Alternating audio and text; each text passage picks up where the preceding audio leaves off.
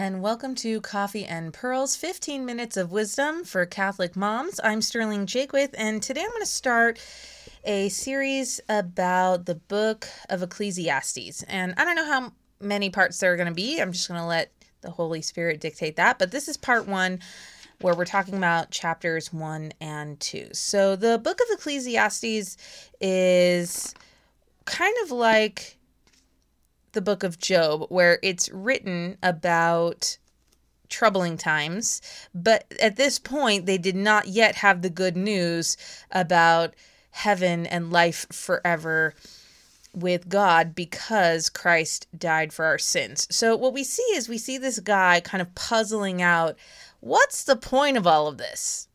Why shouldn't I just sit around and eat pizza and watch Netflix, right? Of course, he's not saying that, but that's kind of his, his question and he's struggling with this. And so I want to read a couple verses that, you know, stood out to me in these first two chapters and then we can talk about them. So the first thing is he basically says there's nothing new under the sun. Right? He goes out and he tries to acquire wisdom. He works really hard. He has this beautiful um, kind of poem in the beginning. I almost thought about printing it up and putting it somewhere so the kids could read it through chapter one. Uh, but then he basically says, There's nothing new under the sun. And that is so important for us to remember because we want to. F- we don't want to, but we tend to feel like whatever's happening to us is so terrible and like we're the only ones. I'm not joking. I just posted in, um, I'm part of a natural family planning it's called hyperfertility slash rejects group, right? So it's basically for the people that really, really struggle with natural family planning because they're hyperfertile or some other reason. And I just went in there and made a post that just said, Ugh, we are 10 months post, no, we are 10 months abstinence, seven months postpartum. I thought this was going to be my first regular cycle, and it's just not. My stupid monitor showed me peak at day 10, which I don't think is right. I had no stretchy mucus. And I it was just so disheartening because this whole time I I really thought this was going to be the first one and you need 3 normal cycles really to begin having sex. Um and we haven't even had one. And so I was just so upset and I post in the group I just feel like I have no one to talk to. I don't really know a lot of people personally who struggle with huge bouts of abstinence um, or the ones that maybe do don't don't seem to be willing to open up and share about how difficult it is and how hard it is for their marriage and how difficult it is for their husbands and therefore them right? It's it's difficult for me too just in a different way than it's difficult for my husband. So um you know i feel like oh this is so unfair and I should be able to have the technology to make this work. But as I was reading this this morning, you know, and there is nothing new under the sun. And that is so true for all of us right now. Yours is not the first marriage to deal with whatever problem you're dealing with, with the challenges you're facing with your children, financial worries, even pandemics. There is nothing new under the sun. Everything has happened before and God's hand is in everything, and He has brought everyone through every single problem. He either brings you through to the other side of the problem or He calls you home. That's it. Those are the only two things. So that was the first thing that jumped out at me. And then in verse 13, he says, It is an unhappy business that God has given to the sons of men to be busy busy with. And he's talking about going having a mind to go out and search for wisdom for everything under the under heaven. So basically he's saying like men, we have this desire to go out and and find wisdom and seek all of the answers, but he says really it's kind of an unhappy business. And isn't that true? Right? Wouldn't it be lovely if we just woke up and kind of, you know, toiled in our homes and toiled in the fields and ate food and we were just happy and content with that? And he says, That's not really how God designed us, and too bad. and first of all, I'm sure that is how God designed us in the Garden of Eden, um, but it's, it's not how we are now. And then because of the fall and because of pridefulness, we want to know everything. We want to answer all of the questions and to solve all of our problems. And he says, What an unhappy business that is. And then he ends it by saying, All is vanity and a striving after the wind. We're always striving for this thing that we can never capture. We're trying to grasp water in our hands and it leaks out and it's unsatisfying. And isn't that true? I want you to think about something that you're worried about right now. Why are you worried about it? What do you think you can do? Now, putting your head in the sand and ignoring things isn't great, but sometimes we ruminate on things. And do you remember what the the word rumination means? It comes from how cows eat their food. Where they eat their food, they throw it up and then they eat it again because they have four stomachs. That is what we are doing when we worry and worry about things that we cannot control. All is vanity and a striving after wind. Then later in verse 18, he says, For in much wisdom is much vexation, and he who increases knowledge increases sorrow. And man, do I get this because I love learning new things. Um, I took a personality test at viacharacter.org. I don't know if I've mentioned it here or not. I've mentioned it in the Catholic Women Shine group. viacharacter.org. And my second character strength is love of learning. I love to learn new things. But just like the author says here, much wisdom is much vexation. Because the more we know, the more frustrating it is that we see our own flaws or we see more clearly the flaws of others. You know, sometimes I wish I had never read anything about food because now I like I think it's so bad when I'm eating gluten. And then I'm like, how bad is the gluten? I don't know how bad the gluten is, but I've read all these scientific books about how um, you know, we, we process it and it goes into the gut and it's confusing and, and and I remember reading that. I don't always remember exactly how it worked, but I remember reading that it was bad. And yet I watch these people in great peace making your sourdough bread right now. I'm like, I want to make some sourdough bread. That looks awesome. And then I feel this conflict about my knowledge and my lack of knowledge because I'm not educated enough to really know if it's important or not. He who increases knowledge increases sorrow. I forget who told me this. Uh, or maybe, maybe it was a Jordan Peterson thing, was saying, you know, it really is crummy to be on the outlier of IQ, which I am not. Let's be clear about that. I'm very squarely in the middle in the IQ front. Um, but the the people who have really high IQs tend to live really unhappy lives because they just see things so clearly and other people around them don't and it's just really frustrating and then they tend to live very lonely lives because people don't understand them.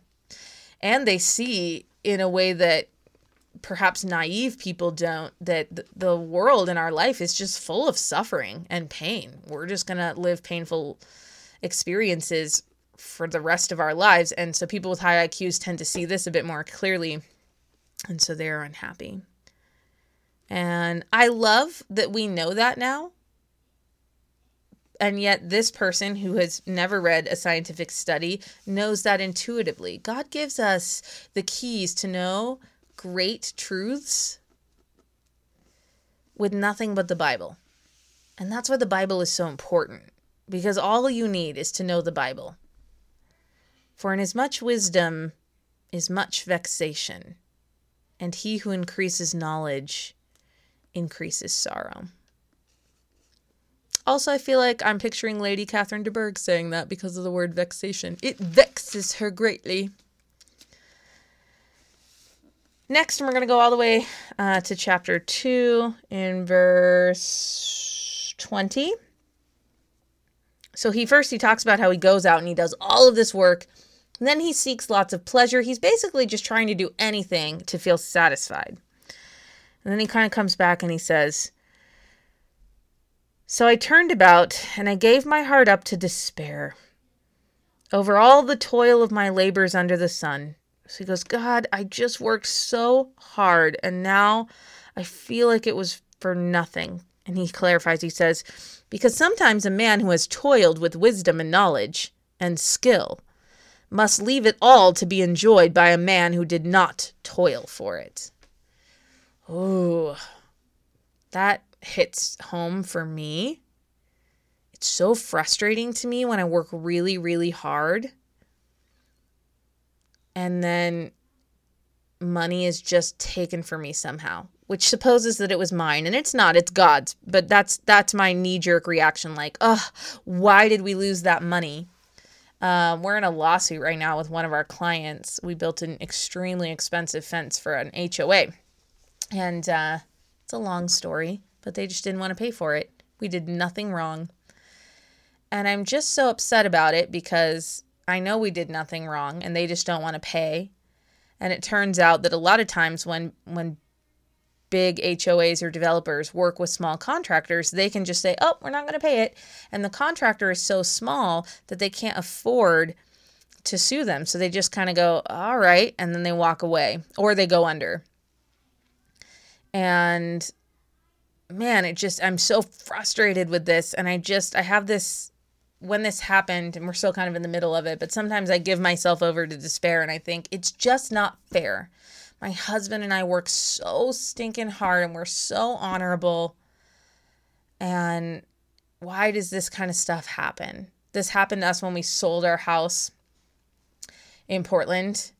Um, and we had a bad real estate agent who bought that house with us. And I'm pretty sure that he had the inspector kind of in his pocket. And so real estate agents want inspectors not to find things wrong with houses because then they're easier to sell and they sell at a higher price point. And so it turns out the siding of our house was bad when we bought it. Our inspector did not tell us. And so we paid more for the house than we should have. And so then when we sold the house, um, a better inspector said, uh, the siding's bad. It's going to be $20,000 less uh, to fix it. And so we basically renegotiated the price of the people. And it felt like in that one day I lost $20,000, which was crazy.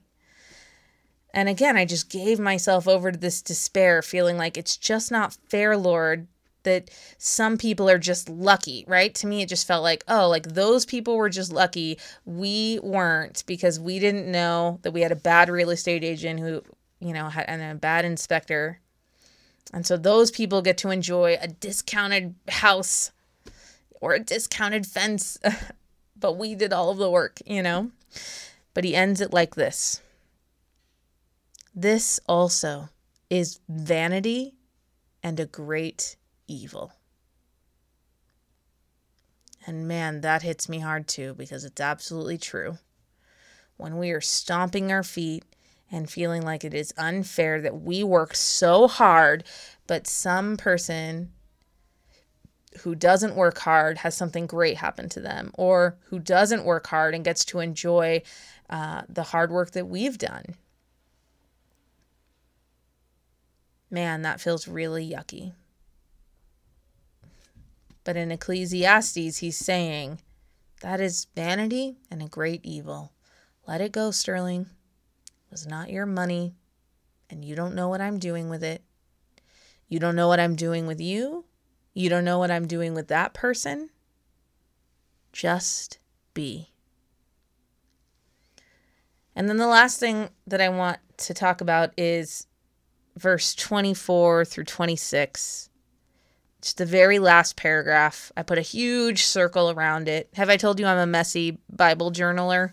It's embarrassing, right? I don't have any of those beautiful, beautiful Bibles with like colored pencils and things like that. No, just scribbles. I'm going to read it to you slowly because it's hard to hear the Bible read out loud and have your brain process it. There is nothing better for a man than that he should eat and drink and find enjoyment in his toil. This also I saw is from the hand of God. For apart from him, who can eat or who can have enjoyment? For the man who pleases him, God gives wisdom and knowledge and joy. But to the sinner, he gives the work of gathering and helping only to give to one who pleases God. This is also vanity and striving after wind. So he's kind of saying here, like, hey, you're going to be doing the work anyway. But the reward is that when we do it, with wisdom and knowledge and joy, the fruits are wisdom and knowledge and joy. When we do it with God, we get the fruit just from doing it. It helps us to be mature and to feel closer to Him. But when we sin, when we do it with sinfulness, which to me, you know, harkens to the, the previous paragraph, which says with bitterness or despair or grumpiness, and I'm the grumpiest, you guys, so I know. Then not only have we still done the work, but we don't we don't get that wisdom or that knowledge or that joy. And I think that this is really apt for right now because I think some of us feel like we're just waiting and we don't see the work that is to be done while we're waiting. But there's so much work to be done in front of you. Just sweeping your floors, which, you know, drives me bananas because I sweep my floors and then two meals later they're gross again. But that's not the point. The point is to look up toward heaven and say, Jesus, thank you for these floors and for the children that make them messy, and that I have the time to clean them. And for me personally, that I'm not stuck in bed and I can clean them. I think in this time we have to get a little more granular about the work that needs to be done. And I love the word toil because it kind of has a negative connotation to me like, oh, just the same thing over and over again, which is my whole life, right? I have three boys in diapers. The other day I changed nine poopy diapers. And that is my toil. And I need to do it with God. Thank you, Lord, that this is my life, that I'm the one changing them. That I'm have the freedom of time and health to do it. And I say that as a person who might just totally lose our livelihood, right? Like we could just, our business could just close. We have one week of work. After that, we could have none. And then we would just close, which would be hard not only for us, but for the four people that work for us. And I could chew on that all day, every day. And I just don't. I didn't think about it until I started talking to you guys today. I woke up, I took care of the kids. We did breakfast, we did a workout, and then we did chores in school. That's my morning. And we did it a tiny bit more slowly than we do other days when we have to leave the house. But since we don't have to leave the house, we took a little bit more time, a little more silliness. And that is the joy that I got to have because I did that work with God. Uh, it also helps that I read Ecclesiastes. So when you read the Bible in the morning and it says, hey, be grateful, it helps to make you grateful. So pull your Bible out, leave it on the kitchen counter, let it get messy. You know, don't have a Bible that nobody can touch or that you treat like, you know, porcelain. Have it out and then just read it. I haven't read a class Ecclesiastes in a long time, but I just kind of flipped to that and I thought, well, that was fantastic. And then I thought I'm going to share that with you guys. So I'll keep reading it and underlining things and we'll keep talking about it. All right, ladies. I love you. You are amazing. Thank you for listening to Coffee and Pearls and have a blessed day.